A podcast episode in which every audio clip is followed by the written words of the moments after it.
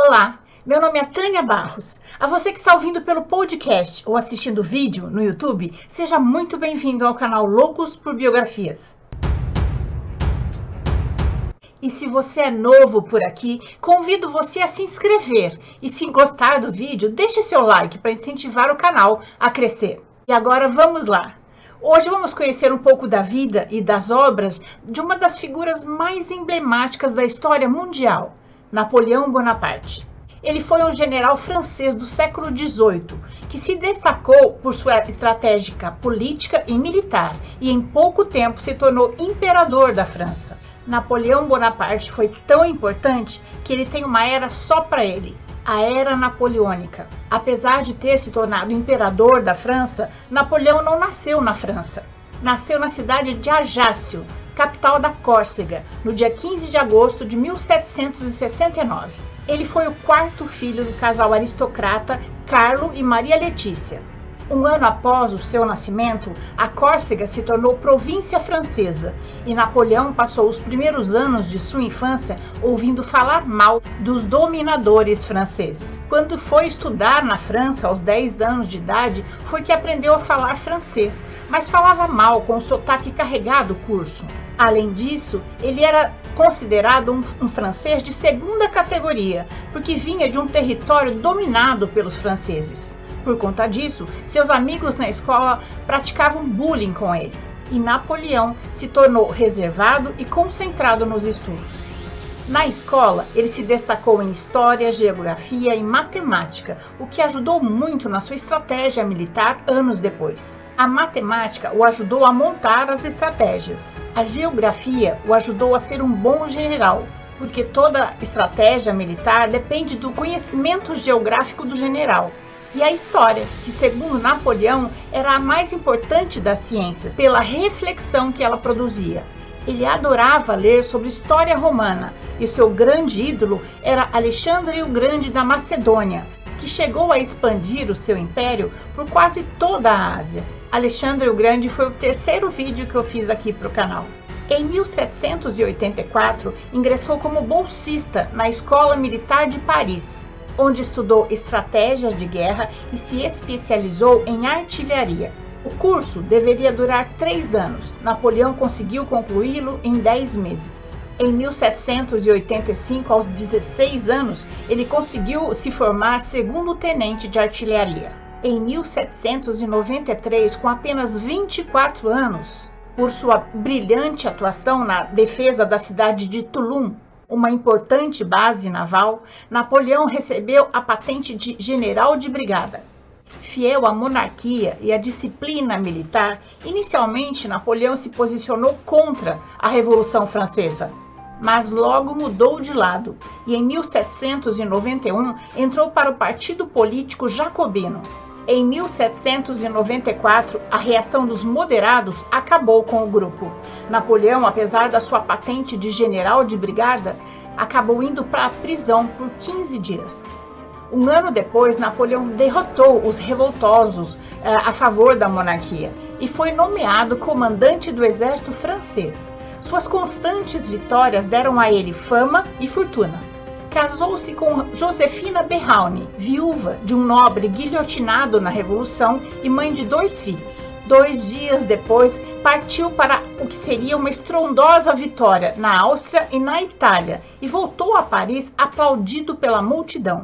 O Duque de Wellington disse que quando Napoleão aparecia no campo de batalha, ele valia por 40 mil homens. Em seguida, seguiu para o Egito. Apesar de não ter vencido os ingleses, muito melhor preparados e mais bem equipados, Bonaparte conseguiu grandes feitos lá, como a conquista da cidade de Alexandria, e a famosa Batalha das Pirâmides, quando ele diz para os seus soldados: Soldados da França, do alto dessas pirâmides, 40 séculos os contemplam. Voltou do Egito com ares de herói e trouxe com ele, como espólio de guerra, artes egípcias, que se encontram ainda hoje no Museu do Louvre, em Paris.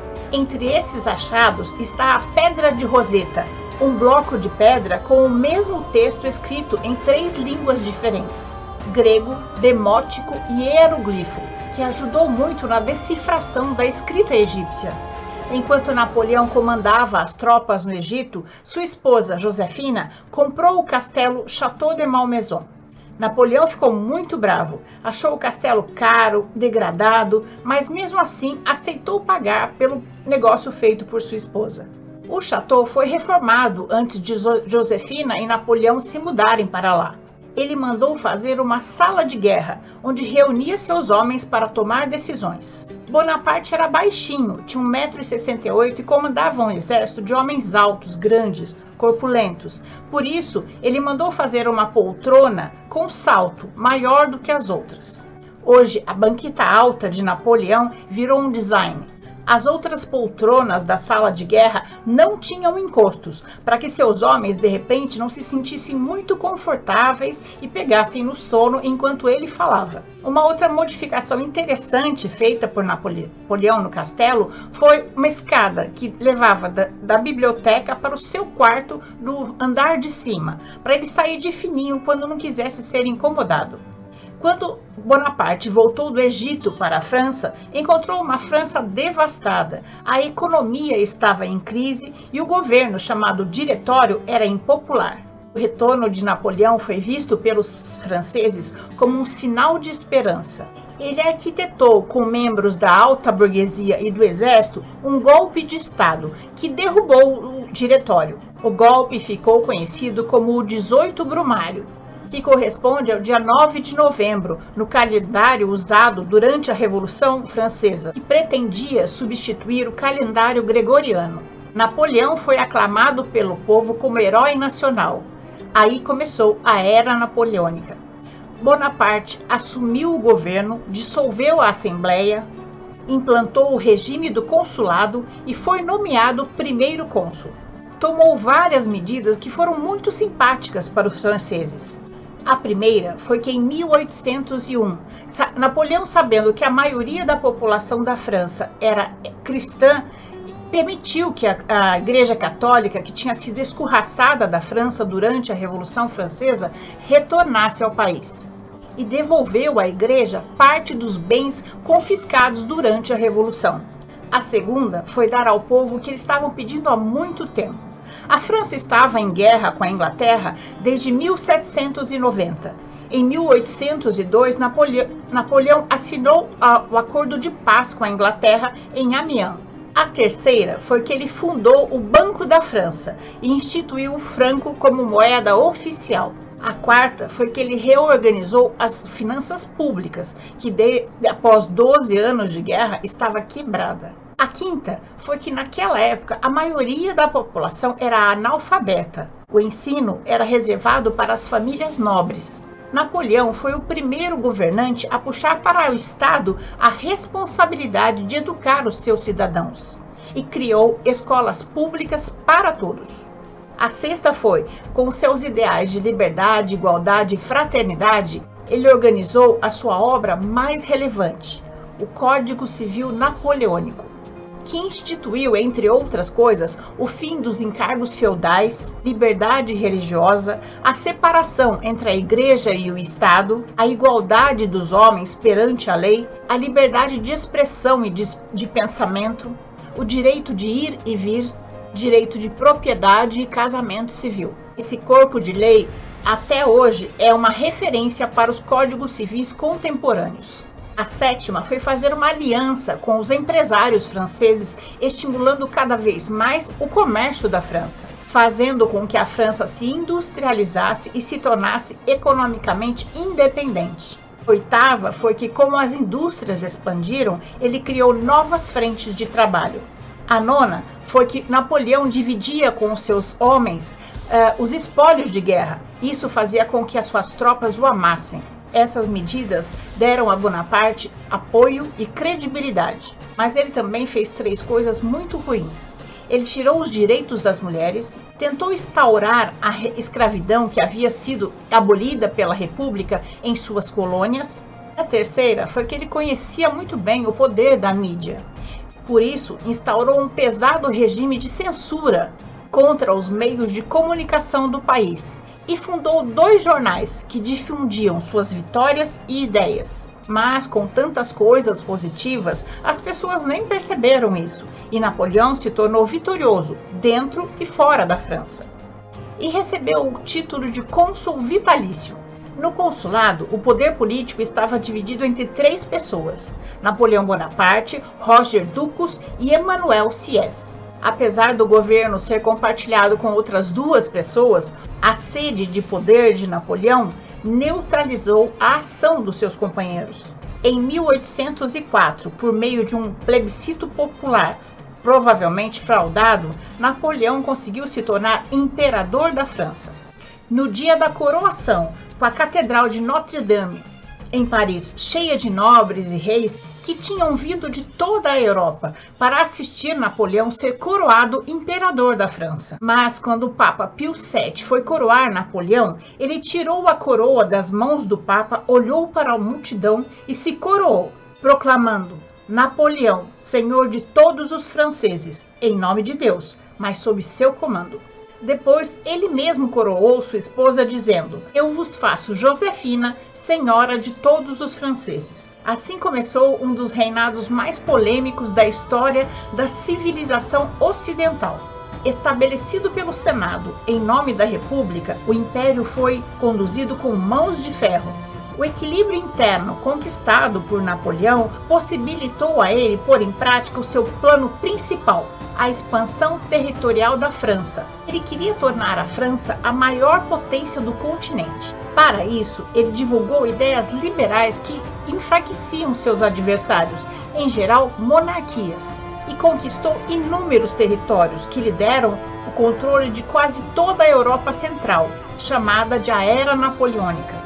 Certa vez, quando ele se apresentava na corte berlinense na Alemanha, um dos cortesões é, se recusou a ajoelhar perante Napoleão. Bonaparte o fitou severamente, mas o cortesão continuou em pé, impávido, desafiando Napoleão. Quando todos imploraram para que ele se ajoelhasse, ele bradou em alto e bom som: Não me curvo. Imperadores tem muitos. Ludwig van Beethoven, eu. Bonaparte resolveu atacar a Grã-Bretanha pelo mar, mas a Inglaterra estava preparada. Ela já sabia que Napoleão queria atacá-la, porque tinha colocado espiões em Paris. E chamou o almirante Nelson, que é considerado por historiadores como o maior estrategista naval da história, o Napoleão dos Mares.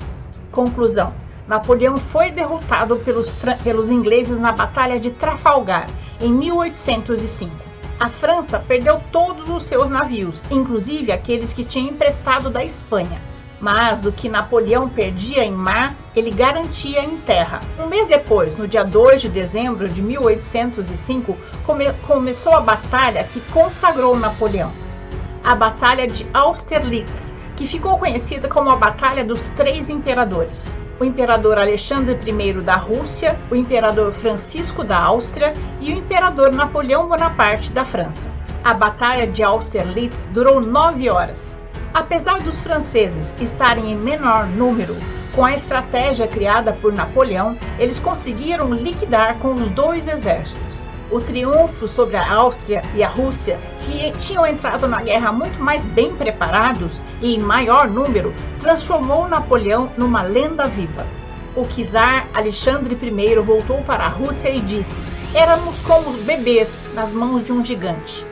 Tem uma curiosidade sobre essa batalha. Paris tem uma praça com uma torre no meio, chamada Colonne Vendôme, que Napoleão mandou fazer com o metal derretido dos canhões russo e austríaco, que ele venceu na Batalha de Austerlitz. Mas ainda existia um país que Napoleão não tinha conseguido vencer, a Inglaterra. A Batalha de Trafalgar, comandada pelo almirante Nelson, ainda estava entalada na garganta de Napoleão. Estrategista como era, ele percebeu que só teria condições de vencer a Inglaterra enfraquecendo o poder britânico por outra via que não fosse a militar, já que, sendo uma ilha, a Inglaterra possuía uma marinha muito mais poderosa do que a França, e isso a tornava um inimigo quase imbatível.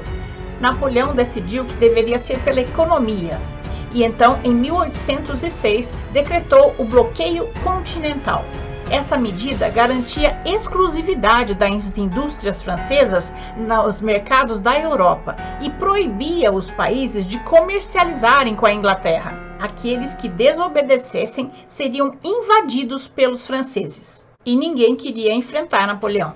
Em 1807, Napoleão invadiu a Espanha e negociou secretamente com o rei Carlos IV o Tratado de Fontainebleau eles concordaram que Portugal seria invadido e dividido entre franceses e espanhóis, e os franceses poderiam passar pela, pela Espanha para ir para Portugal, mas isso nem chegou a acontecer. Portugal tinha um tratado comercial com a Inglaterra que não podia romper e tentou adiar ao máximo a sua opção política. Mas Napoleão pressionou tanto o príncipe regente Dom João VI, que estava no poder em nome da sua mãe, Dona Maria I, que Dom João VI se viu obrigado a se recusar a cumprir o bloqueio continental. Como represália, Bonaparte declarou guerra a Portugal e mandou o general Genot invadir Portugal. As tropas de Napoleão invadiram Portugal em 1808 e Dom João VI teve que tomar uma atitude rápida entre ficar em Portugal e perder a coroa ou ir para alguma colônia dos seus domínios e manter-se no trono.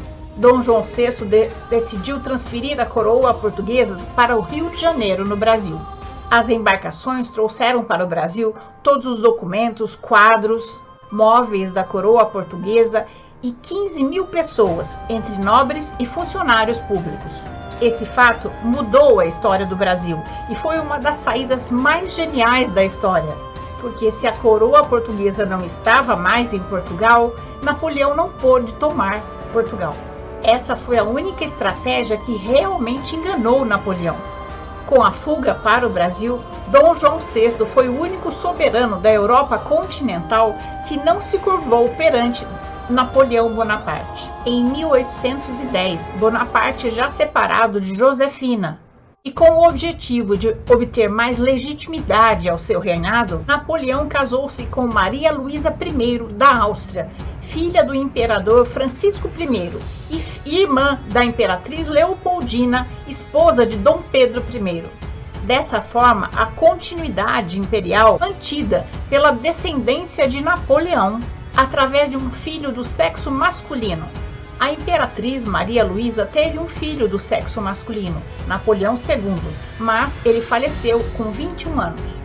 Nessa época, Napoleão já tinha subjugado quase todos os países da Europa e atingido o máximo esplendor do seu império, 58 milhões de súditos.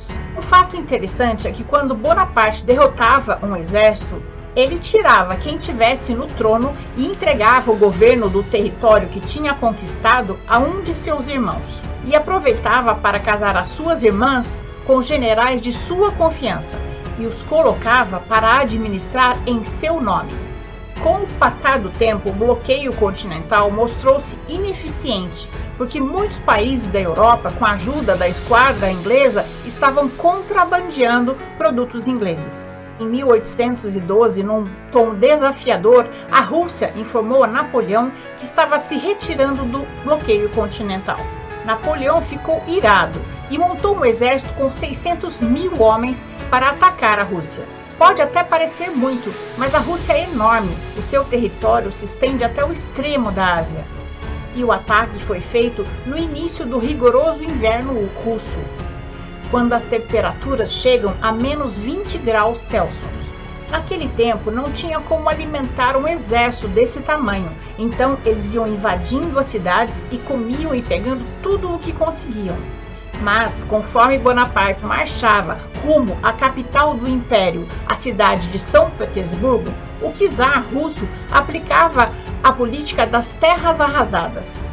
Basicamente, enquanto Napoleão avançava, os russos recuavam, incendiando as suas próprias cidades, inclusive a capital, e envenenando a água para que Napoleão não tivesse como alimentar suas tropas.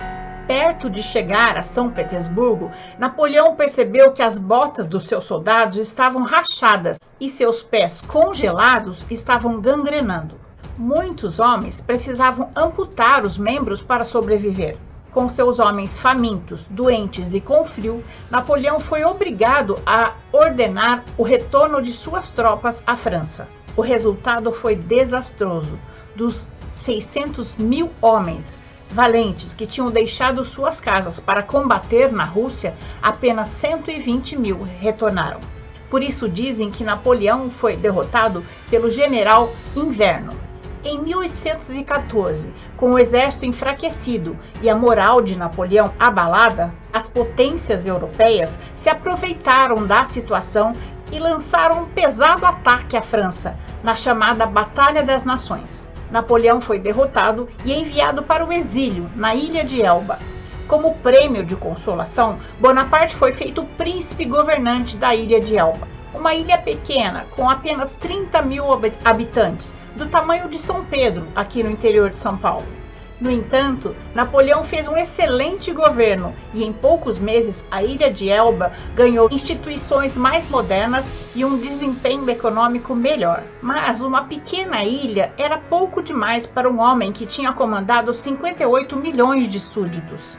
Bonaparte fugiu da ilha de Elba e, ao chegar em Marsella, foi calorosamente recepcionado pelos populares, que estavam insatisfeitos com o reinado de Luís XVIII, que havia sido imposto pelos ingleses. Napoleão conseguiu formar um exército e foi subindo para Paris, ganhando cada vez mais força.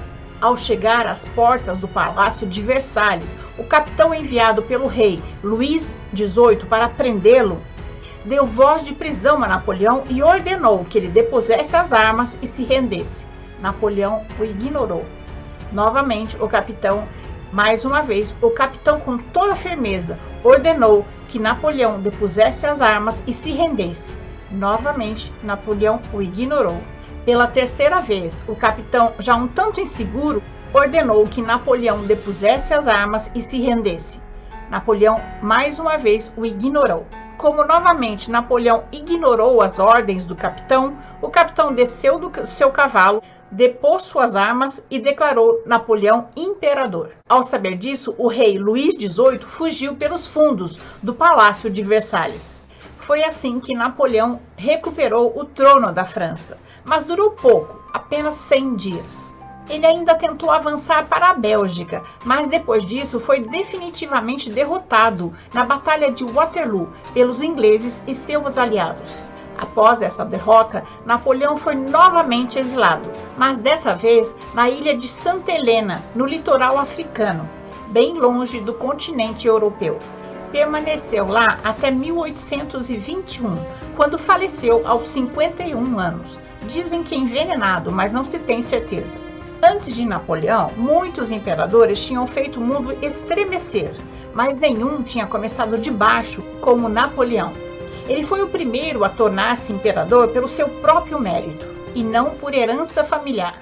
Tanto é que a partir disso foi construindo o mito napoleônico, o homem que faz a si mesmo. O Império Napoleônico deixou uma herança na França e na Europa. As nações que venceram a França restauraram a monarquia, que tinha sido derrubada durante a expansão napoleônica. Após a Batalha de Waterloo, a Europa viveu um período de, de paz de aproximadamente 100 anos, até a Primeira Guerra Mundial sem guerras escaladas pelas várias potências. Na França foram consolidadas as instituições estabelecidas durante o consulado de Napoleão como o ensino público, o Banco da França, o Código Civil, o Código do Comércio, e o país foi dividido territorialmente em departamentos. Uma das edições comentadas do livro O Príncipe de Maquiavel foi feita por Napoleão Bonaparte. Essa edição comentada por Napoleão Bonaparte ainda está sendo vendida nos dias de hoje nas livrarias.